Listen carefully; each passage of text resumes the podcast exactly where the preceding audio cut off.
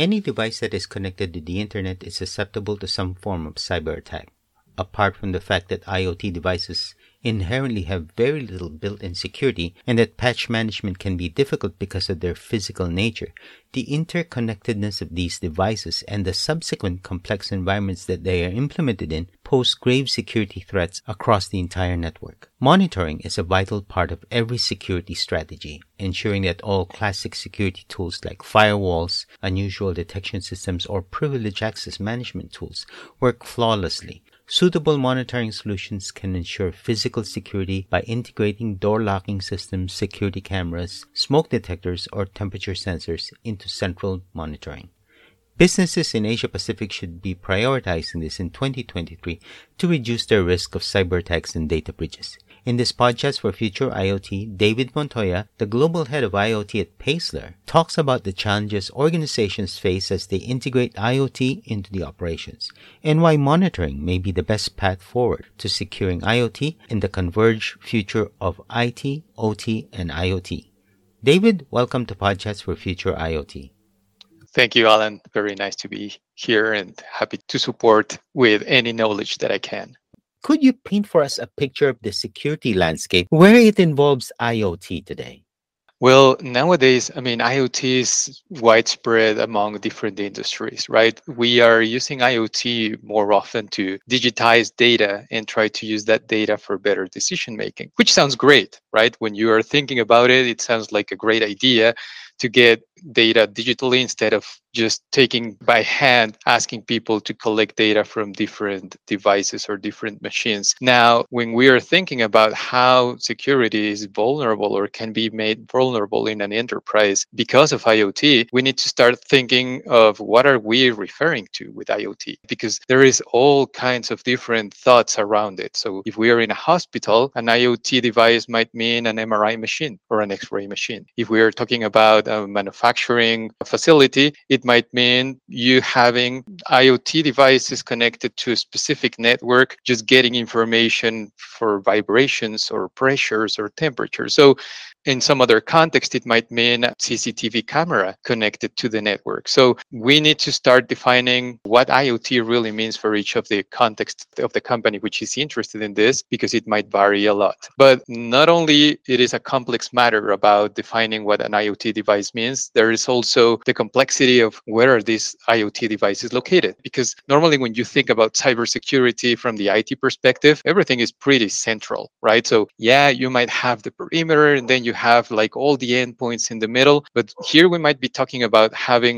a device which is sending out information on a flow of water or a temperature or humidity of a soil in a farming context or something. And that thing is by itself out there. Nobody is actually taking close look at it, right? So it opens up different security problems or challenges there because we're not only talking about security of the information, we're actually in several cases even talking about security of the of the device itself. People which is trying to create vulnerabilities out of IoT, they are not very shy to go grab a device, open it, figure out, reverse engineer it, try to figure out how it works, and then install it again and put it there with some malware that mm-hmm. can then make a network vulnerable. So there are also different dimensions here. We're talking about security of the data. We might be talking about security of the devices and access to the data, but we can also be talking about actual physical security where a device might be vulnerable. So this is a complex pain. And that's my point with all of this, because there are many aspects that are actually making the whole use of IoT something which can open several backdoors for the companies. But what I'm trying to say here, we might need to take a look at security of the data on the one hand, having strong passwords, encryption, all these kind of things. We might be talking about security of the devices themselves. So having a physical security strategy is very important. And also making sure that we are able to secure the whole working mode of the IoT devices is going to be very important. Technologies like IoT, most of the technologies that are used within the information technology environment, as well as security practice and regulations have evolved to a certain degree, have matured in terms of our understanding of what works and what doesn't work. In the case of IoT, why do IoT continue to be vulnerable?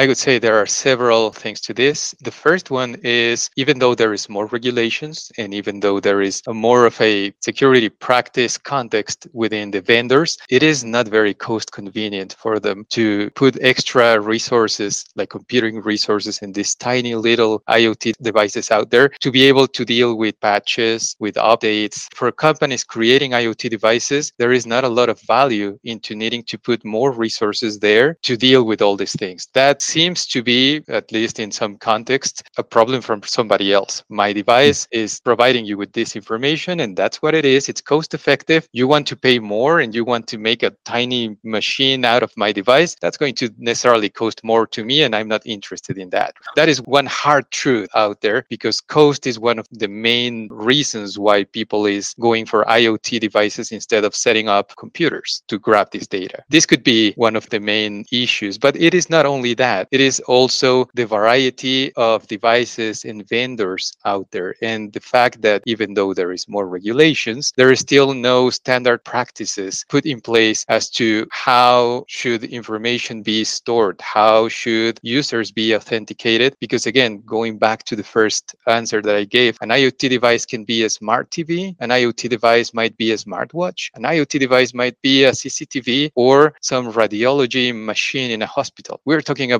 many kinds of different devices, so standardizing those is actually pretty difficult. And that has made all the progress in terms of security just go slower than expected and that wanted for the users.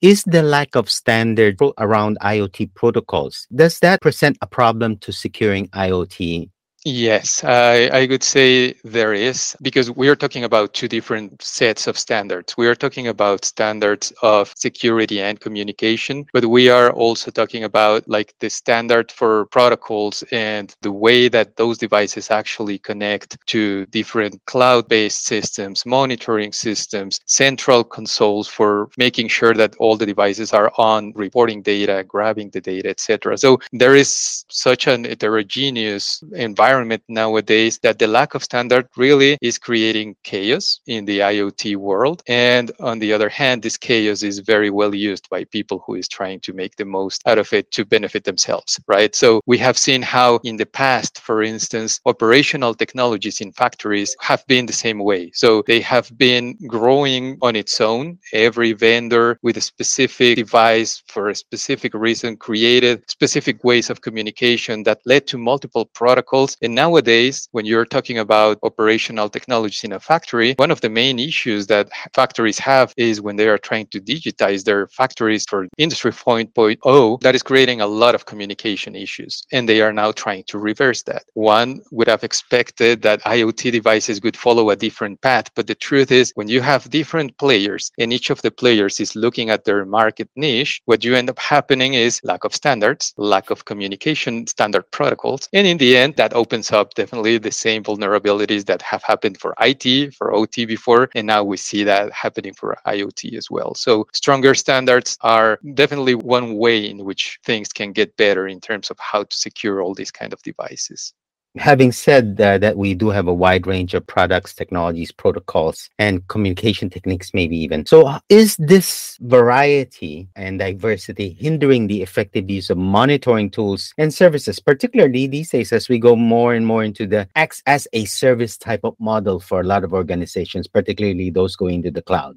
the short answer is yes, it does. And it is simple. It has to do with the way that we are using monitoring tools and the way that we are using the data to actually make decisions out of IoT devices. In this case, there is a wide range of protocols, there is a wide range of vendors. And again, each vendor manufacturing a certain type of IoT device will certainly provide their users with a way to see the data, right? They will visualize the data, they will be able to maybe get alerts on the data. In real life, life, what happens is a certain user doesn't stick to a certain vendor all their lives. It is very normal that you have a certain IoT device from a certain vendor today, and maybe two, three years later, you need to go for another technology and another vendor comes into play. So the complexity of this is you will have multiple different visualization tools. You will have multiple different databases in which the data is going to be stored. And whenever you are trying to retrieve the data from multiple sources, you will necessarily necessarily take more time to be able to know what is going on, how to use the data, how to bring the data into a central location, how to use that central location to provide central visualization. So right now it is it is tricky because there are different ways in which all these devices communicate in the sense of how do they connect, how do they provide the information, and the complexity for monitoring tools is you need to keep up with the pace of all these proprietary ways, protocols, etc., to connect the multiple different IoT devices into a central location. That's exactly what we do at Paessler. We are keeping up with all these new technologies to provide a single pane of glass so that multiple vendors from IoT devices can share the information with our visualization tool and monitoring solution so that the users can see everything in one place. They can handle everything from a single location, have a central database, and they can also get central alerting.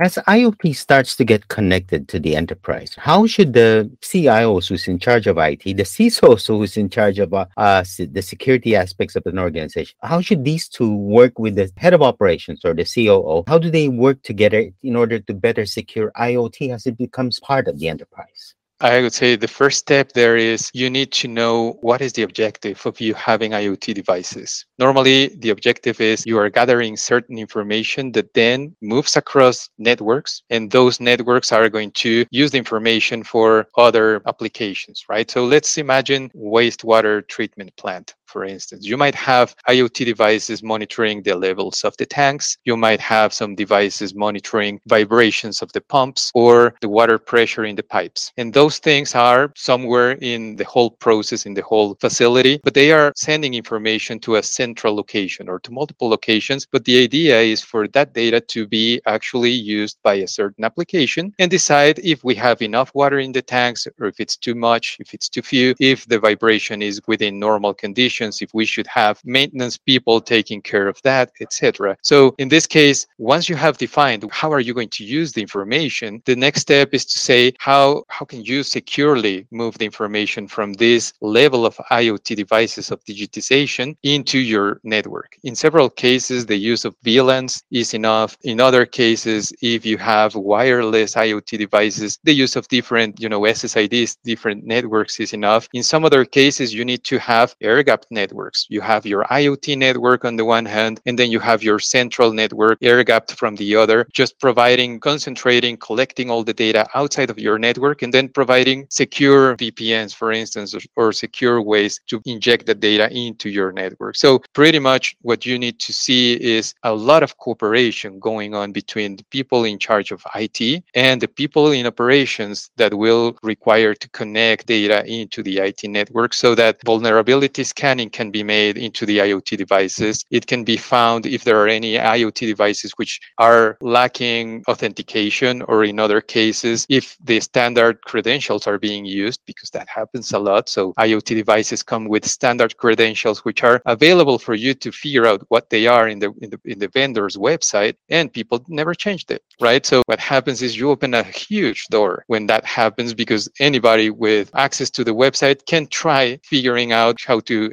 to your IoT devices. So there are vulnerability scanning, uh, patching, and you know like asset management needed to be done from the operation side, and then sharing this information across to the IT people can help for finding the best ways from the topology perspective on how to grab that information without exposing the central network from an enterprise.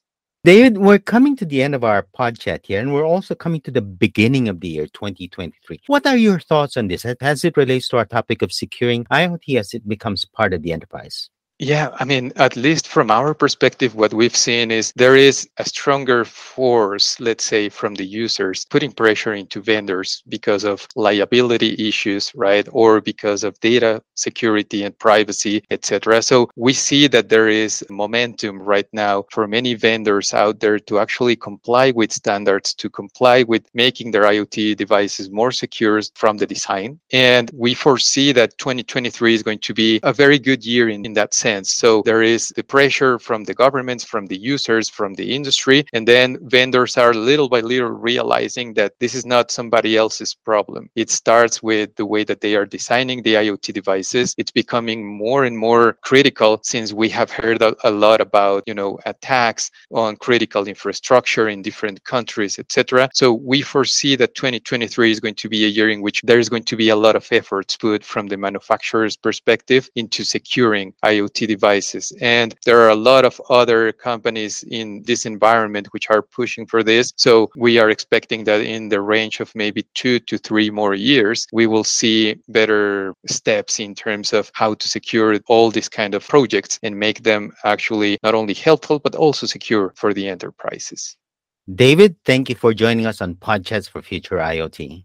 Thank you, Alan. It's been a pleasure. That was David Montoya, the global head of IoT at Paessler, on the topic of why monitoring is essential in IoT adoption. You are listening into Podchats for Future IoT. As always, if you have a topic you'd like us to cover on this channel, simply email us at editors at society.com. We'd also like to invite you to sign up for our free weekly newsletter so you won't miss an episode of Podchats for Future IoT. In the meantime, stay safe, have a great day, and see you in the next episode of Podchats for Future IoT. Bye for now.